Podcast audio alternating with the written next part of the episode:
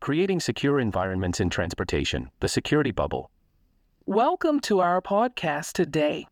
We have a very interesting discussion about an innovative product that promises to improve transportation security. It's the Security Bubble. I have the pleasure of introducing our two guests. On the one hand, we have John, technology and road safety expert, creator of our innovative solution. And on the other, Anna, one of the potential end users of our product since she has to use our city's public transportation every day. Welcome, John and Anna. Thank you. It's a pleasure to be here. Thank you very much. I am excited to participate in this discussion and very much looking forward to this solution that will allow me to feel safer. Let's start could you briefly tell us your thoughts on transportation safety today and what are the challenges you think we are facing? In my opinion, transportation safety is a crucial issue. According to Portfolio magazine, so far in 2023, thefts from people inside Transmilenio buses increased 135%. They went from 2,859 in 2022 to 6,733 cases in 2023. Despite technological advances, there are still many challenges, such as the lack of adequate infrastructure. According to the same magazine, cell phone theft increased by 138%, from a cumulative 1,968 cases in 2022 to 4,696 cases in 2023. We need innovative solutions to address these problems.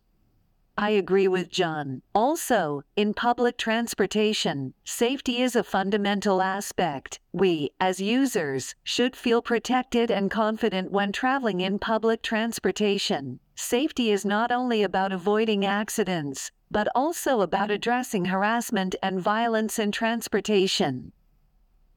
Okay, now let's talk about this new product to improve transportation safety. What is it about? And how do you think it could make a difference? This particular product is a security system against mugging and abuse made it for the users of public transportation in the city through a bubble created by nanotechnology, which gives a layer of protection for people like Anna, who need to feel safe on their daily transportation routine, but also for many other people who need to feel confident that their children or significant others can arrive safely at their destination. I think this kind of technology can make a big difference, reducing the amount of robberies, sexual harassment in public transportation. At the end, it helps to protect people's integrity. Without a doubt, I will be a customer. It is an important step towards safety in transportation. I think this product could be supported with functions such as surveillance with cameras and alarm systems that alert operators and passengers in case of emergency, as this would help prevent incidents, dissuade aggressors, and provide a rapid response to dangerous situations. What an interesting points of view. Now, what do you think could be the challenges in implementing this type of product? Sometimes, the implementation of new technologies takes time and it can be expensive. In addition, it is also necessary to ensure that this product complies with security and privacy standards to avoid possible inconveniences.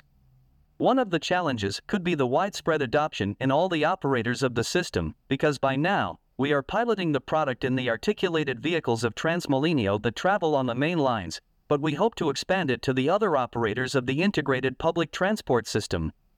Sometimes, the implementation of new technologies takes time and it can be expensive. In addition, it is also necessary to ensure that this product complies with security and privacy standards to avoid possible inconveniences. In addition to that, another challenge could be user awareness and education it is important that people understand how this product works and how it can improve security. It is also necessary to ensure that it doesn't produce health risks. Of course, Anna. This has been one of our major concerns, so we have adopted the best health safety standards. Our security bubble is composed of a layer of graphene, which is light and thin and almost imperceptible, so you will be able to move flexibly when you travel, as our nanocoating will adapt to your movements. Thank you, John and Anna, for your final thoughts. I'm sure our listeners have gained valuable information from this conversation.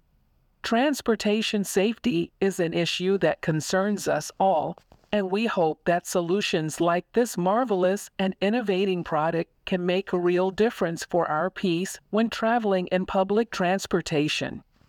Thank you all for listening, and we'll see you in the next episode.